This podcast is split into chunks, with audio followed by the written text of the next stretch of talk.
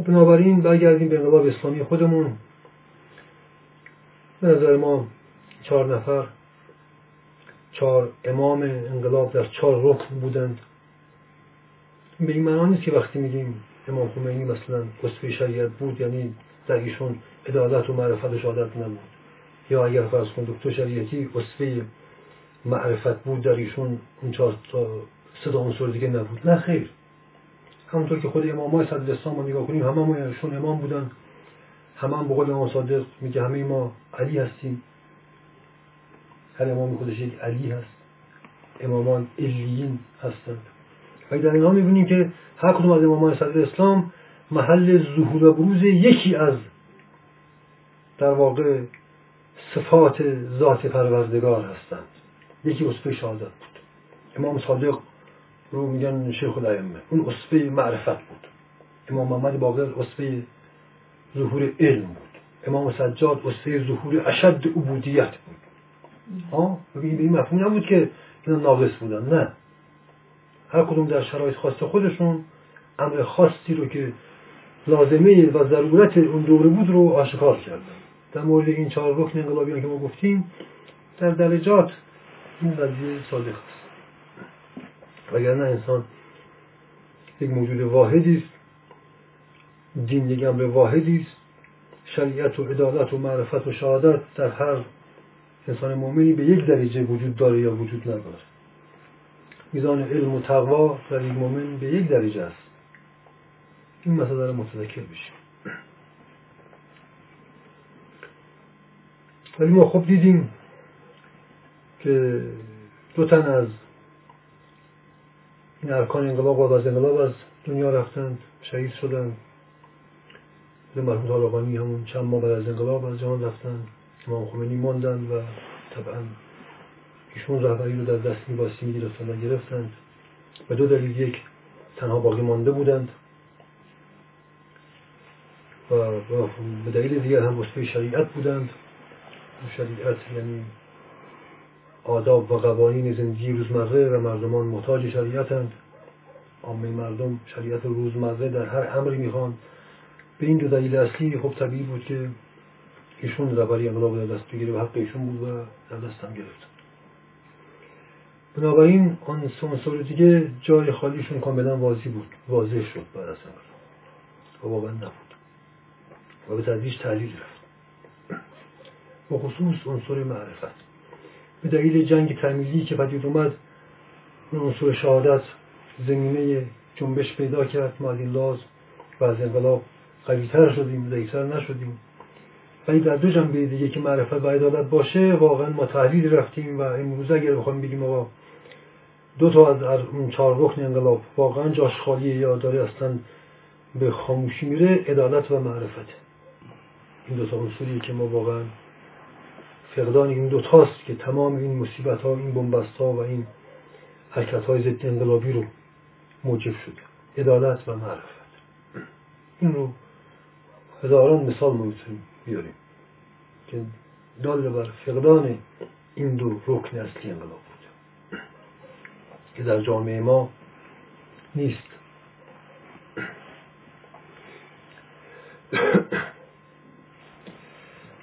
خب ببینید یک جنبندی از این صحبت تا اینجا داشته باشیم همه انقلابات از واضح شد که قلبی هستند. حاصل زنده شدن قلوب به مردمان هست.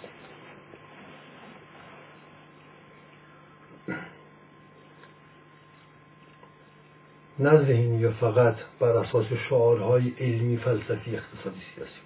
ببینید برای چی مارکس به عنوان فیلسوف انقلاب بنیانگذار فلسفه انقلاب خب طبق فرمولای خودش پیش میگرده بود که بر اساس اون فرمول ها درست هم بود.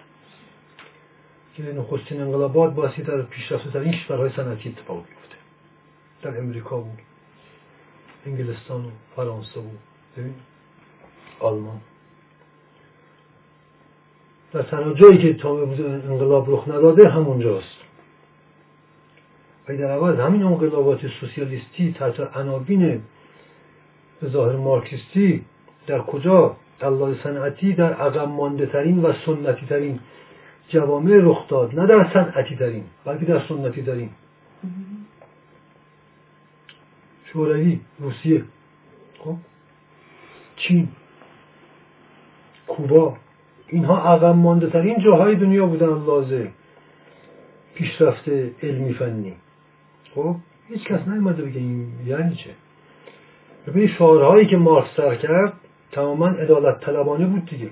خب عدالت رو که مارکس کشف نکرد که عدالت رو انبیای الهی کشف کردند. خب منتها مارکس توانست بیان مدرن و علمی فنی فلسفی داشته باشه. این ارزش مارکسیسم مهمترین ارزش مارکس در همین بود. عدالت رو اومد بیان علمی فنی فلسفی کرد بیان مدرن کرد. و های علمی فنی براش ارائه داد. ولی از اونجایی که عدالت یک آرمان ذاتی و دینی و قلبی انسان ها بوده که انسان ها از انبیاء الهی به ارث اند در سنتی ترین و نیز به لحاظ مذهبی در مذهبی ترین جوامع رخ داد ما می‌دونیم که روسیه بزرگترین بخش از مسیحیت ارتودکس ارتودکس یعنی متعصبترین بخش مسیحیت. از لغت ارتودکس هم به همین معناست. یعنی متعصبترین مسیحیان جهان ارتودکس ها هستند. و بعد کاتولیک ها خب در اونجا بود که این شعارها قلوب رو منقلب کرد. یادمون باش چین. چین که دیگه واضحتر. از روسیه هم عقب مانده تر بود. از صنعت. ولی از لحاظ فطرت دینی خب ما می‌دونیم جامعه چین هنوز هم از لحاظ فرهنگی دینی ترین کشور آسیایی است. همین الانش هم واضحه. علتش چیه؟ خب این بحث ما الان نمی‌تونه باشه. در اونجا انقلاب شد. یادمون باشه. در مهد شدیدترین شعبه از بوداییزم. شدیدترین شعبه یعنی شدیدترین و متعصبترین بودایی ها چینی ها بودن و هنوز هم هستن. چینی ها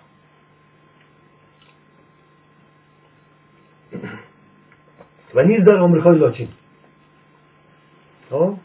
که بعد از مذهب ارتودکس کاتولیک متعصبترین و قویترین شعبه از مسیحیته یعنی اخروی ترین جنبه از مسیحیت آمریکای لاتینی ها هستند. و ما می‌دونیم که در اونجا این شعارهای انقلابی قلب ها رو منقلب کرد. یادمون باشه آمریکای لاتین. در زمین چگوارا و فیدل ها ببین فیلسوفی که بنیانگذار جنگ های چریتی بود رژید برست یک فیلسوف روشن فکر بورژوای فرانسوی. ولی این شعار رو در فرانسه عمل نکرد در اروپا عمل نکرد در آمریکای لاتین عمل کرد. در ایران عمل کرد. ببینید اینها ما باید بفهمیم یعنی چه یعنی شهادت طلبی. مکتب اصالت جنگ های چیزی و مبارزه مسلحانه ها؟ یعنی برای نجات جامعه باید جان داد آقا. پیشروان پیشقراولان عدالت بایستی جان بدن خون بایستی این دیگه ماتریالیزم این حرفا رو نداره بزنه. مارکسیزم این حرفا رو نداره بزنه. اگرم بزنه حرفش بیریش است. خب این حرف درسته. خب لذا این شعارها در کجاها عمل کردند؟ در جایی که دین شدیدتر و عمیقتر وجود داشت عمل کردند. همین چند مثال کافی است.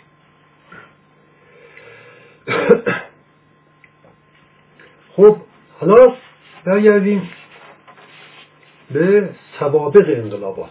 یک اشاره جزئی می‌کنیم. خود روسیه هیچ کس متاسفانه بدبختانه نیومد نشون بده که چه کسانی وجدان مردم روسیه رو بیدار کرد و اینها رو قلبی کرد؟ لنین چنین کاری کرد. لنین که تمام عمرش در آلمان و فرانسه خوابیده بود. داشت درس و مشق می‌کرد. سه شما رو وارد شد. اصلا اسم لنین هم کسی نشنیده بود. تا قبل از انقلاب اکتبر. اصلا اسم لنین هم کسی نشنیده بود. وجود نداشت ایشون؟ اصلا نه علی مبارزه. یک روشنفکر کتابی کتابخونه ای بود. که معروف به قول خودش میگه که من نزدیک 15 سال در هر 24 ساعتی 20 ساعت من کتاب خوندم و مطالعه کردم. درستکی هم همینطور. اینا رهبران اولیه و بنیانگذاران انقلاب سیاسی اینها بانی و ارکان انقلاب نبودن. ارکان انقلاب تو تودهی گفتیم که مذهب ارتودکس بود. اللحاظ آگاهی کسانی مثل داستایوفسکی و تولستوی و چخوف اینها بودند. و صدها نویسنده گمنام دیگه. تورگنوف. حتی خود ماکسیم گورکی هزار برابر انقلابی تر از لنین بود. هزار برابر. برای همین بود خانه نشینش کردن. دیگه نتونستن سر به نیستش کنن خانه نشینش کردن. پس لنین قشتیترین و بیشترین انقلابی انقلاب روسیه و تروسکی بود. امثال یادم باشه. هر کسی با آثار داستایوسکی تولستوی آشنا باشه می‌بینه که در اونجا عشق به عدالت اینها انگشت بر زخم و درد و زجر مردم گذاشتن و وجدان مردم رو بیدار کردن. یادمون باشه. مشابهش در همه جای دیگه هم هست. جای دیگر رو دیگه مثال نمی‌زنیم. برگردیم به ایران. ببینید صادق هدایت. هیچ متفکر بیداری در قرن بیستم این مملکت تا به امروز هم همینطوره. نبود که بوی از هدایت نداشته باشه. این واضح حتی کسی مثل شریعتی ارادت خودش رو به هدایت کاملا واضح کرد. هدایت یک انقلابی تمام ایار و ذاتی بود. آل احمد هم در رابطه با هدایت بود. اینا در واقع میشه گفت شاگردان و مریدان هدایت بودن. مستقیم و غیر مستقیم. یادمون باش. هدایت خودش رو کشت. نظر شخصی من. هدایت مثال این کلام از قرآن هست که آنگاه که خداوند به مؤمنان بگوید که خودتان را بکشید اکثرا این کار نمی‌کنن فقط انگوش شماری که خالص هستن این کار می‌کنن. برای همین مثلا یک عارف بزرگی مثل خواجه عبدالله انصاری در تفسیر عرفانی قرآنش در کشف الاسرار از مصادیق این آیه قرآن رو بزرگترین مساقش رو واقعه کربلا می‌دونه. میگه آنجا یه خودکشی و امر خدا بود که حسین خاندان خودش رو برانداخت به دست خودش. به امر خدا. بله.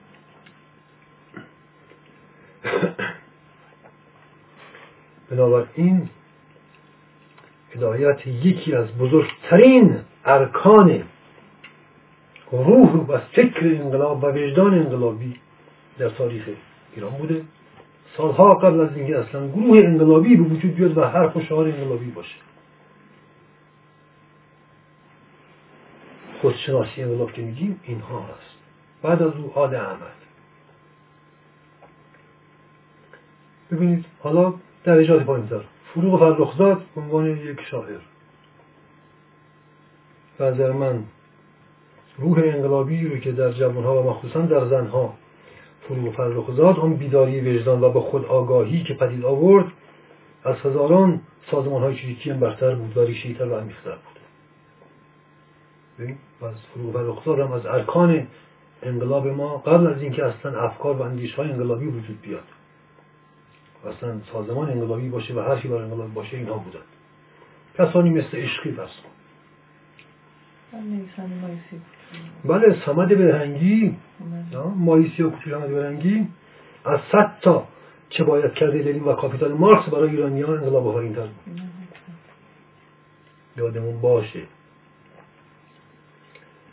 کتمان اینها کفران نعمات انقلاب ماست. ما با عنوان یک مسلمان ما بایستی حق اینها رو درک کنیم. هرچند که اینا جانماز آب نمیکشیدن و ظاهرا سوسیالیست حتی ممکن ماتریالیست هم بودن. ما بایستی اسیر این اسمها و واژه ها و کلیشه ها نبایستی باشیم. قرآن با ما یاد میده که آقا جان دین و بیدینی نماز و بینمازی نیست. عمل عمل صالح. عمل عدالت طلبانه. احیا کنندگان قسط و عدالت در قرآن هم ردیف انبیاء الهی هستند مرحوم طالقانی در تفسیریش و این آیه داشت کاملا نشان داد که احیا کنندگان قسط وارثان انبیا هستند. های انبیا هستند یعنی برپا کنندگان عدالت. در اینجا هم صحبت بر ایمان و دین نیست. اونهایی که برای عدالت مبارزه می‌کنند اینها ادامه دهنده راه انبیا هستند. یادمون باشه. ببینید شعار دهندگان با عمل کنندگان فرق می‌کنن. بله. یادمون باستی باشه. بنابراین ما به عنوان یک مسلمان حتی آنهایی که تحت عنوان مارکسیزم برای عدالت جان دادند دنیاشون رو قربانی کردند ما باستی از حق اونها دفاع کنیم. ما باستی دفاع کنیم. ببینید سوسیالیزم ایرانی سوسیالیزمی استثنایی. زیرا از آبشخور فرهنگ شیعه و شهادت تغذیه می‌شد. برای مارکسیستا ایرانی استثنایی ترین مارکسیستا قلبی ترین مارکسیستا و سوسیالیستا بودن کسانی مثل بیژن جزمی اینها نیز از ارکان انقلاب هستند. قبل از آنکه اصلا تو ایران فکر و احساس انقلاب باشه اونها این بحث افشاندن احمد زاده ها پویان ها اینها ظاهرا همه مارکسیستند.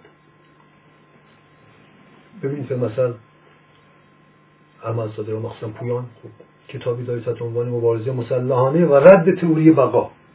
رد تئوری بقا مکتب اصالت شهادت این اصلا جایی در مارکسیسم و ماتریالیسم نداره. منتها اینها مثل خیلی از مسلمان ها مثل خود شریعتی مثل خود طالقانی مثل خود امام خمینی اینها اومدن از این ایدولوژی های انقلابی از جمله سوسیالیسم به عنوان فوتوفن و علم انقلاب به عنوان ابزار استفاده کردن در خدمت آرمان. عیبی نداره اصلا درست همینه. همون سخنی که در قرآن هست که هدایت شدگان حقیقی کسانی هستند که به همه حرفها گوش میدن و بهترین حرفها رو انتخاب می‌کنن و خداوند اینها رو هدایت می‌کنه. بله. بهترین حرفها رو بهترین حرف ممکن از دهن یک کافر ظاهرا در بیاد. ما باید این رو بدونیم. ببینیم اگر مارکس این همه اندیشش قلبی شد در قلوب توده ها در عرض یک قرن جاری شد ببینید ایمان امریز قلبی و در عمل اثبات میشه. ایشون یک اشرافزاده و بورژوازاده آلمانی بود مثل دوستش انگلز که اصلا کارخانه دار بود پدرش. تمام زندگیشون اینها برای عدالت گذاشتند و مارکس در اوج معروفیتش در شهر لندن. آرمانش نفروخت. در گشنگی و دربدری زندگی کرد. و بچه هاش هم گشنگی و فقارت مردن جلو چشش و خودش هم گشنگی مرد. ایشون از گشنگی توفاله قهوه رو قورت می‌داد تا زهر نکنه. ولی خودشون نفروخت. تا زندگی اشرافی داشته باشه. این ابوذر او و زن و بچه‌هاش از گشنگی مردند. در سرای رب در قلب لندن. اینها ارزش های دینیه. ما باید این ارزش ها رو احیا کنیم و بگیم اینها مال اسلامه مال دین خداست. و گرفتار این کلیشه ها و الفاظ و شعارهای ایدولوژیکی که اصلا اسمی بیش نیستن نشیم ما. همونطور که در کلمات نیچه سخنانی وجود داره که عین عرفان ناب اسلامی است. ولی ظاهرا نیچه به قول اقبال ذهنی کافر داشت ولی دلی مؤمن داشت. مارکس هم همینطور ما اینها رو باید درک کنیم. اگه درک نکنیم هیچی رو نفهمیدیم و انقلاب خودمون رو هم نفهمیدیم. این مسئله بی نهایت مهم بی نهایت مهمه. این یکی از بزرگترین قصت های ما در انقلاب شناسی بوده. در خودشناسی انقلاب بوده. که نعمات کبیری رو ما به هدر دادیم و تباه کردیم و خودمون رو مبتلا کردیم به کاخ سفید. شما فرمودید چه شد که انقلاب ما اینطور شد؟ ببینید. بنابراین بس سوسیالیسم ایرانی هم ذاتی شیعه داشت. گل سرخی هیچ کس اسمی ازش میاره جالب اینه که خود مارکسیست های کلیشه و روسی و وابسته سوسیالیست های قلابی که فقط دنبال ریاست و سیاست بودند هم کسانی مثل گل سرخی رو اصلا در موردش سکوت کردن. گفتن ایشون التقاطیه. برای چی؟ برای اینکه در دفاعیش گفته من پیرو به راه علی ابن ابی طالب هستم. ایشون التقاطیه. ما هم موقع مسلمان گفتیم برای التقاطیه. ببینید این واژه ها رو ما به کار نبریم. مصطفی شاهیان یه سوسیالیست عاشق یک پیرمردی که جان خودش رو داد و تنها محقق و نویسنده ای بود. در تاریخ ما. که از جنبش جنگل و نهضت میرزا کوشخان جنگلی دفاع کرد. یه سوسیالیست و خیانت حزب کمونیست و شوروی رو افشا کرد. وقتی ایشون شهید شد در زمان شاه در یک عملیات مسلحانه تمام مارکسیست ها سکوت کردن و اسمی از اون نبردن. اصلا گو این که اتفاق نیفتاد در اینجا ما دیدیم که مارکسیست ها سواکی متحد بودن با هم دیگه. ما با از اینها دفاع کنیم. از امثال اینها. یادمون باسی باشه. اینها گلها و میوه های شیعه هستند. منتها القاب و اسمای مدرن بر روی خودشون گرفتن. ما باستی معتبار از این نباستی اینقدر واژه پرست و ظاهر پرست و پشتی باشیم دفاع ما از اینها دفاع ما از اسلام ناب محمدی و از فرهنگ تشیع هست. ببینید انقلاب ما معنوی ترین یعنی قلبی ترین انقلابات جهان بوده. شما فهمیدید چرا انقلاب ما اسلامی شد؟ برای ما اسلامی هستیم. شیعی شیعه جگر اسلام قلب اسلام.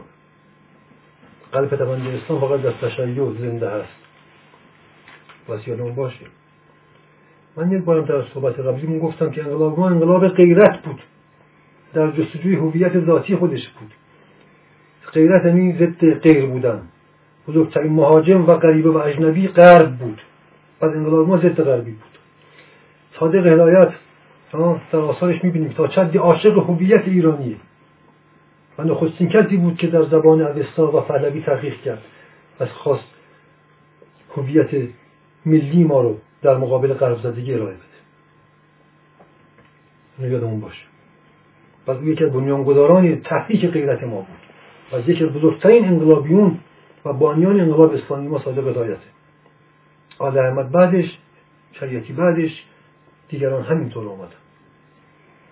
من حالا همین اسما رو نمی‌برم. پس انقلاب انقلاب غیرت بود بر علیه غرب بر علیه حجوم تکنولوژیزم فرمالیزم مدرنیزم و هیچیگری و آشغالگری.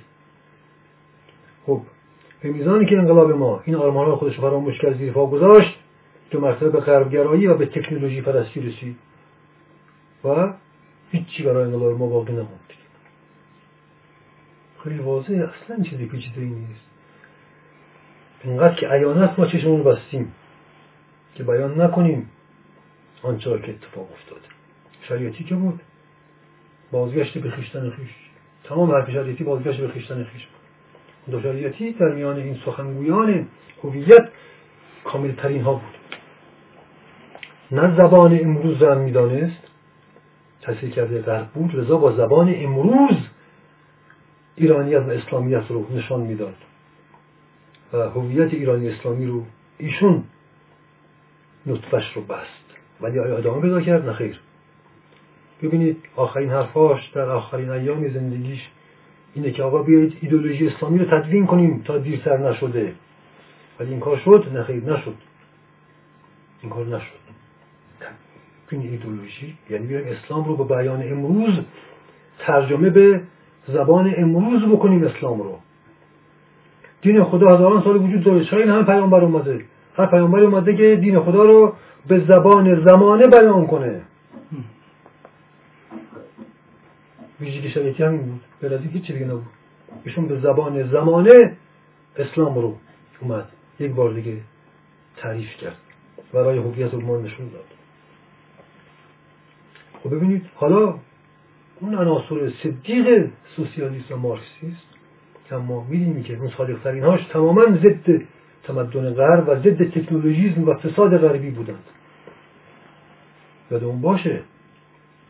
خب مثلا حزب توده. ها چرا این همه خیانت کرد و به همچین سرنوشتی مبتلا شد؟ اونا هم گفتن ما مارکسیست هستیم ولی همه می‌دونن زندگیشون زندگی رهبرانشون نشون می‌داد که همشون مفسد بودن. همشون منافق بودن. همشون عاشق تمدن و فراورده های غربی بودند. همونطور که خود روسیه خود شوروی هم به میزانی که همون اصول مادی عدالت رو فراموش کرد غرب زده شد از سوسیالیسم توبه کرد و الان از خود غرب هم در مفاسد پیش خود شوروی از خود آمریکا الان فاسدتر باز پس فرق داره. فرق داره. این ماجرای زبان کافر و دل مؤمن رو ما باستی درک کنیم. از اونجایی که فرهنگ حاکم بر جان فرهنگ تکنولوژیزم فرهنگ کفر منطق کفره لذا انسان ها هم اسیر این منطق کافرانه شدن و چه بسا قلبشون مؤمنه ما نبایستی قلبشون را باطل کنیم ایمانشون را تخته کنیم. چه اسمشون نیهیلیست باشه چه اگزیستانسیالیست باشه چه سوسیالیست باشه. چه هیپیست باشه فرق نمی‌کنه. این رو یک مؤمن اهل معرفت بایستی این کار رو بکنه. این وظیفه با مسلمان هاست ملاک رو عمل بدون ملاک رو عمل ملاک دین. آقا آمنو و عمل صالحات. عمل زندگی. بله. فرویدی نماز و روز فلان اینا اینا آخر سری بعدها پیداشون میشه که اگر از عمل صالح نباشن شریعت منافقانه و عبادت منافقانه میشه. عبادت ابن ملجمی و شمری میشه. ما اگر نتونیم اینو درک کنیم هرگز امامانمون رو نمی‌تونیم بشناسیم. هرگز نمی‌تونیم امامانمون رو بشناسیم. اگر این مرز رو تشخیص ندیم. یادمون باشه. و بیاد بیاریم که امامان ما رو کفار عرقخور نکشتند. امامانمون به دست کفار نمازخون کشته شدند. علی به دست کی کشته شد؟ ابن ملجمی که روزی صد لکه نماز میخون پیشونیش پینه بسته بود. از قایان قرآن بود که اینقدر زیبا قرآن می‌خوند اصلا همه عاشقش شده بودند ابن ملجم قرآن به سر. امام حسن کی کشت؟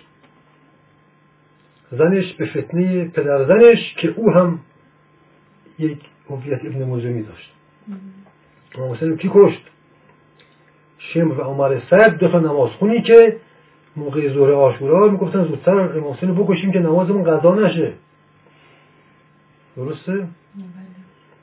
یزید اینقدر شامن نداشت که حکم قتل امام حسین رو بده. ایشون رو در سیامستی ازش امضا گرفتند چون ایشان به وصیت پدرش معاویه دستور داشت که دستش رو به خون علی و آل علی آلوده نکنه تا بنیادش بر نیفته. اینقدر عقل کافرانه داشت. بقیه امام همینطور بود. پس ما اگر تشخیص ندیم به این قشری پرستی مبتلا بشیم هر کس ریش گذاشت رو تسبیح انداخت و سلوات فرستاد پس مؤمنه. و هر کس این کار نکرد کافر حربیست این یکی از خطاهای مهلک و انقلاب سوز کشور ما بوده. این بایستی اصلاح بشه. و نه انقلاب که هیچی. ابتدای ترین مسلمونی ما هم نابود میشه ملت ما هم نابود میشه. ما بایستی توبه کنیم از این همه جهل و قشتگری و از این همه دنیا برستی انقلاب ما معنوی ترین و خدایی ترین انقلاب بود و به همین دلیل به میزان آرمانگرایی های مادی تکنولوژیکی و دنیا پرستانش زودتر از همه انقلابات مادی دیگر با خودش به اون بس رسید. چرا؟ برای اینکه بر ارکانی مقدس بنا شده بود. و همین دلیل ما سریعتر به اون بس رسیدیم و نیزد ضد انقلاب خیلی سریعتر خودش را از بطن انقلاب و انقلابیون نجات نشون داد خودش. این هم نکته دیگر. انقلاب اسلامی ایران مطلقا الله طبقاتی و اقتصادی نداشت. ببینید انقلاب سفید شاه که دکتریان کندی بود که در ایران اجرا شد انقلاب ضد انقلاب بود. فقط برای اجرا شد تا انقلاب نشد. در اون دوران بخشیش بر حسب شرایط جهانی بود و بخشی هم تصنعی بود. قیمت نفت بالا یک دفعه از بشکه دو دلار در عرض چهار سال به بشکه سی و دلار رسید. یه پول یا مفتی هم سرازیر شد و مردم به ناگاه کلی شکمشون سیر شد. برای هم بود طبق تحلیل مارکسیستی طبقاتی اقتصادی اصلا تا صد سال دیگه مارکسیستان نمی‌دونستن امکان انقلاب در ایران بدن برای هم بود همین کیش ما شدن برای هم بود خیلی از مارکسیستان به این که این انقلاب رو خود آمریکا اومده انقلاب کرده تا جلوی انقلاب سوسیالیستی رو بگیره. شعورشون بیشتر از این قد نمی‌داد. خب مردم ما در اوج شکمسیری تاریخی خودشون بود که انقلاب کردن. شکمسیری که انقلاب نمیاد شکمسیری انسان رو تلک و تنبل می‌کنه. نه خیر آنچه که موجب انقلاب شد بیداری غیرت و هویت ذاتی و استقلال طلبی معنوی بود. خود شما چرا انقلاب اسلامی شد؟ اصلا مگه قرار چیزی بشه؟ این همه غیرت در احساس شیعی ما قرار داشت در احساس اسلامی ایرانی ما قرار داشت. نمی‌تونست انقلاب ما غیر اسلامی بشه. این چهار رکن اصلی که من نام بردم که آخرین هویت ها و اصفا و امامان انقلاب ما بودن که در دهه قبل از انقلاب ورسته ظهور رسیدن امام خمینی، طالبانی، شریعتی و حنیف نژاد.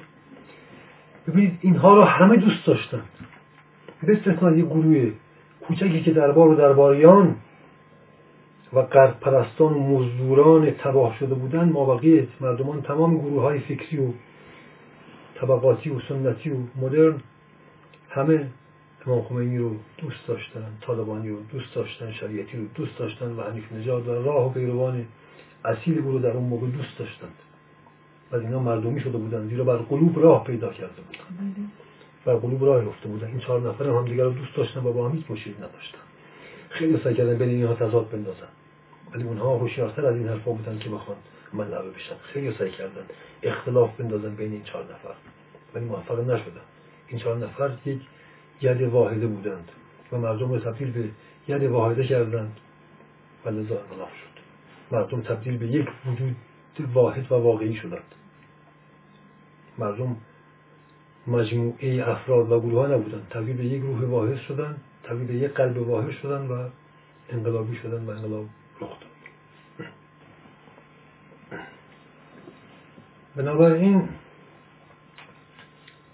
در کلام بایستی بگیم که قرآن انقلابی ترین کتاب کل تاریخ است.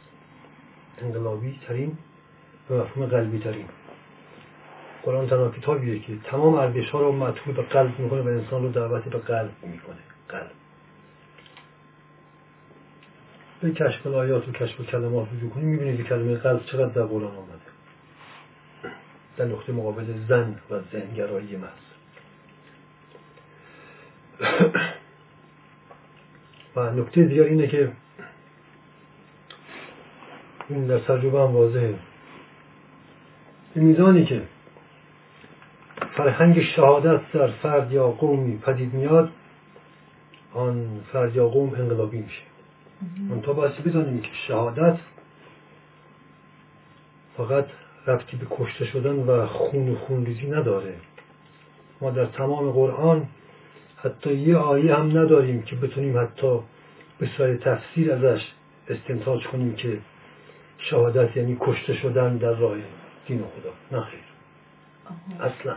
اصلا. این هم یکی از تعریف است که از جهل ما برخواسته.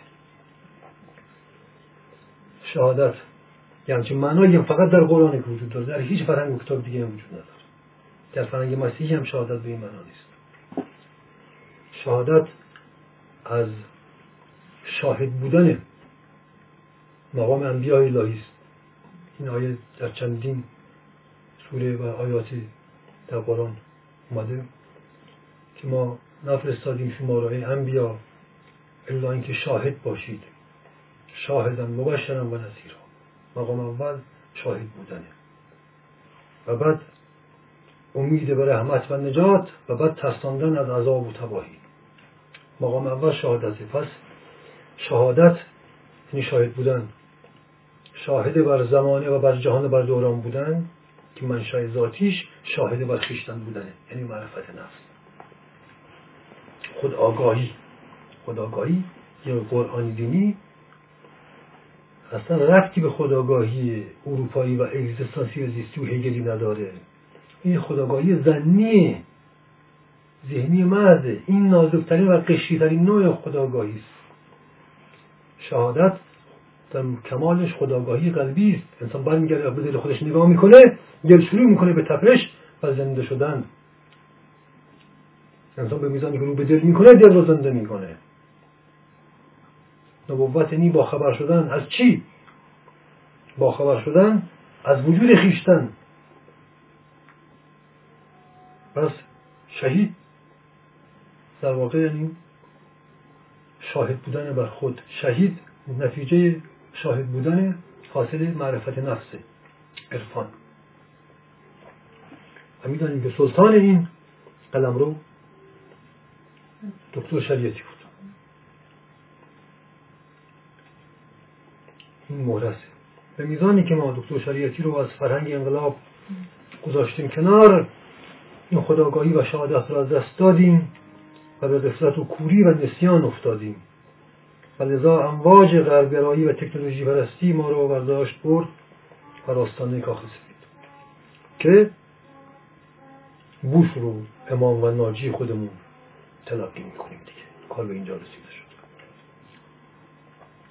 پس باید بتونیم که به میزانی که ما حق شریعتی در انقلاب کتمان کردیم و ایشون رو متهم کردیم به حق این یکی از دلایل اصلی قصت و گمراهی انقلاب ما بوده.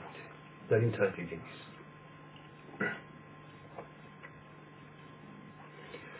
و اما این سوال مطرحه که آیا این قفلت این کوری و این خودفراموشی که آرمان های معنوی ما رو تبدیل به آرمان های دنیوی و مادی و تکنولوژیکی و غربی کرد آیا بستر ایدولوژیکی و فکری هم داشت یا کورکورانه بود؟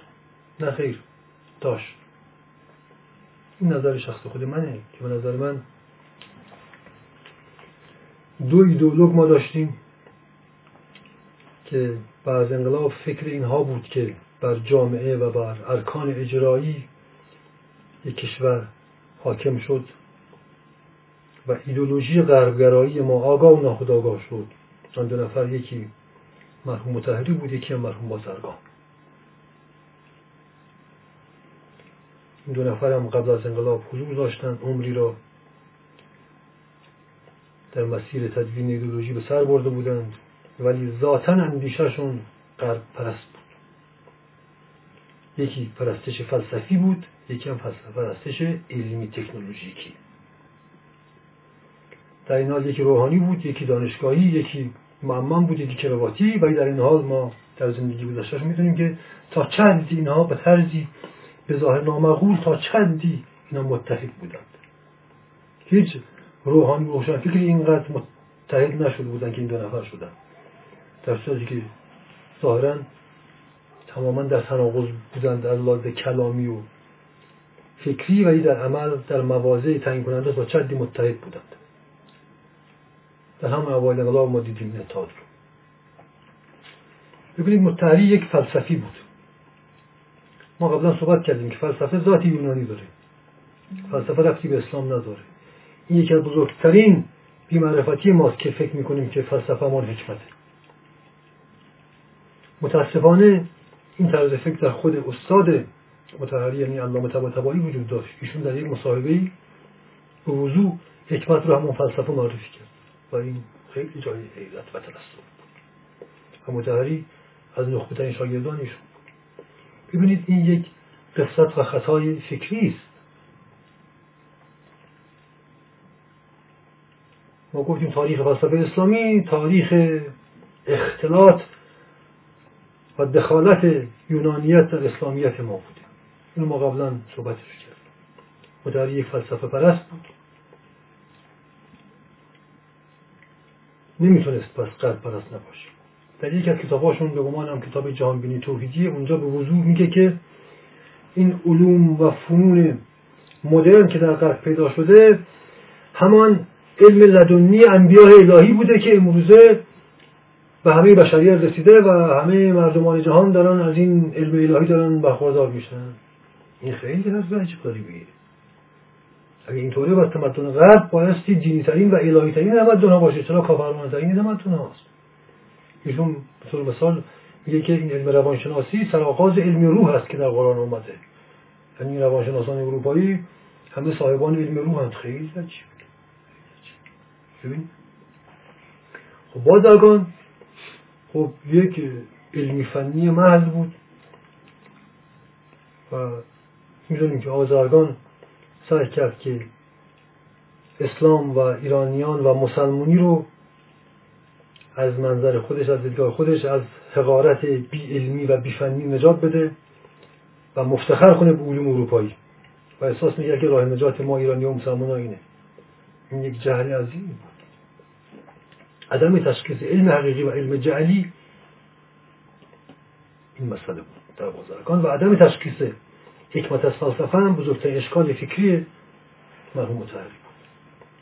این هر دوتا فکرشون ذاتا غربگرا بود و نمی‌تونست باشه. ناخداگاه اینطور بودن آگاهانه اینطور نبودن. و ما می‌دونیم که ایدولوژی آنها بود که بعد از انقلاب به تدریج بر تمام ارکان این کشور مسلط شد و به جریان افتاد. و طبیعی بود که ما رو به سمت غرب بکشونه همونطور که کشوند این فلسفه پرستی. متحری احساس می‌کرد که ما اگر فلسفه هم داشته باشیم وقت دین ما از بدبختی و حقارت نجات پیدا کنه. ببین نوعی خود حقیر بینی انگار اسلام کم داشت بایستی فلسفه بیاد تا اسلام امروزین بشه. بازرگان فکر می‌کرد بایستی دانش اروپایی هم وارد اسلام بشه تا اسلام ما امروزین بشه و نجات پیدا کنه و زنده بشه و فعال بشه. اینها حسن نیت داشتند. ببینید بایستی فرق قائل بشه نیتشون خیر بود. برای صلاح دین و ملت بود. ولی خطا بود. اینا متوجه نبودن خودشون. این به نظر من بستر فکر ایدولوژیکی غربگرایی انقلاب ما بود؟ و ما می‌دونیم که واقعا اینا با اینکه عمری رو صرف این آرمان خودشون کردن صرف احیای دین و ملت کردن این دو مرحوم ولی می‌دونیم که از مجموع آثار اینها بوی از انقلاب هرگز به مشان کسی نرسیده. هرگز با خوندن آثار اینها کسی انقلابی نشده. بوی از انقلاب در کسی پیدا نشده بوی از انقلاب یعنی بوی از قلب از دل دل دل. دل اگر کانون وجدان و بیداری هست از آثار این دو مرحوم کمترین بویی از انقلاب بر نخواسته طبیعی هم هست نه خیزه طبیعی هم هست. حالا این دو نفر رو مثلا می‌ذارم یک طرف حالا امام خمینی و دکتر شریعتی رو می‌ذارم یک طرف. می‌تونیم تفاوت رو کاملا ببینیم این هم نکته بسیار بسیار مهم که باعث دقت کنیم ما باعث خطاهای ناخداگاه خودمون رو درک کنیم. بفهمیم چرا به اینجا کشیده شدیم. از بدشانسی نبوده از کم معرفتی بوده از ناخداگاهی ما بوده. اون بخشی که مربوط به متفکران ماست. اون بخشی که مربوط به دشمنان انقلابه خب اونها بزرشون خواسته است. اونها وظیفه خودشون رو انجام دادن. میبایستی هم انجام می‌دادن. ببینید این وصیت دکتر شریعتی برای تدوین ایدولوژیکی دین و اسلام و تشیع برای همین بود. برای هم ایشون می‌گفت پس برگردیم به قرآن. و تکلیف مسلمانی و ایمان رو روشن کنیم. تعین عملیش رو نشون بدیم. باید نشون بدیم در عمل چه کردیم مسلمان یا مؤمنه یا مخلصه. نه در حرف و عداوتوار عبادی صرفا اینو ما بایستی بدونیم خب بنابراین به عنوان جنبندی این بار دیگه اشاره می‌کنیم که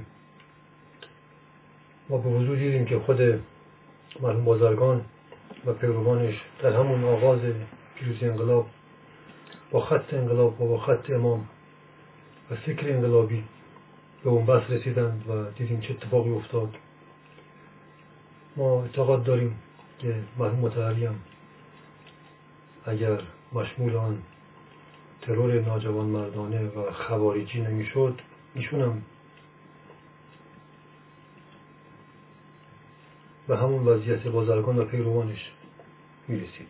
امکان نداشت که نرسید امروز هم می‌بینیم پیروان فکری این دو مرحوم جاده صافکن های کاخ سفید هستند. این واضحه. این دیگه جور به اثبات نداره.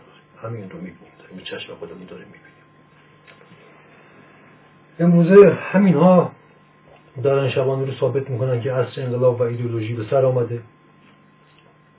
یعنی که آقا جون بایستی تا مغز استخوان بایستی آمریکایی شد. خب این فکرم ماهیت روشن چیه؟ بنابراین اگر انقلاب ما معلول ذکر انبیا و امامان ما بود که از طریق آن چهار نفری که اول صحبتمون اسم بردیم اساسا این ذکر پیدا شد مردم به ناگاه پیامبر و امامان رو و صدیقین رو به یاد آوردند و انقلابی شدند برای اونها قلب تاریخند قلب زنده بشریتند؟ چون به یاد آوردن قلبشون زنده شد و انقلاب شد. حالا هم ما به میزانی که این به یادآورندگان رو این یادآوران را به یاد میاریم و یک بار دیگر از اینا اعاده حیثیت میشه و توبه می‌کنیم از تومت های آگاه و ناخودآگاهی که به اینا زدیم می‌توانیم انقلاب رو در قلوب زنده کنیم. و اینکه عصر انقلاب ایدولوژی به سر آمده این خودش ایدولوژی است که از امریکا و بریتانیا داره پیدا میشه و وارد ایران میشه. بله این واقعیتی است عصر انقلاباتی که التقاطی اختلاطی بوده به سر آمد. این پس فقط یک انقلاب بشریت خواهد داشت و آنم انقلاب ناب به دینی ایمانی و خدایی خواهد بود که مهدش ایران اسلامی ماست و مذهب تشیع ماست. بنابراین ما بخوایم نخواهیم مهد انقلاب جهانی به رهبری امام هستیم. بخوایم نخواهیم هست خدا چنین اراده کرده است این پس فقط و فقط یه انقلاب دیگری خواهیم داشت و بشریت خواهد داشت. و آن انقلاب اسلامی شیعی هست. و مهدش هم ایران خواهد بود. این اراده خداست و مسلما محقق خواهد پس ما بهتره که این نعمت بزرگ الهی رو پاس داریم و بهش فوش ندیم و نیاییم تمام فساد و فتنه ها و جهل و جنون های خودمون رو به گردن انقلاب و انقلابیون نخستین بگذاریم. این همه دروغ نگیم و این همه به خودمون ظلم نکنیم. هرچی هم که این کارو کردیم هیچ خیری برامون پدید نیومده. بس.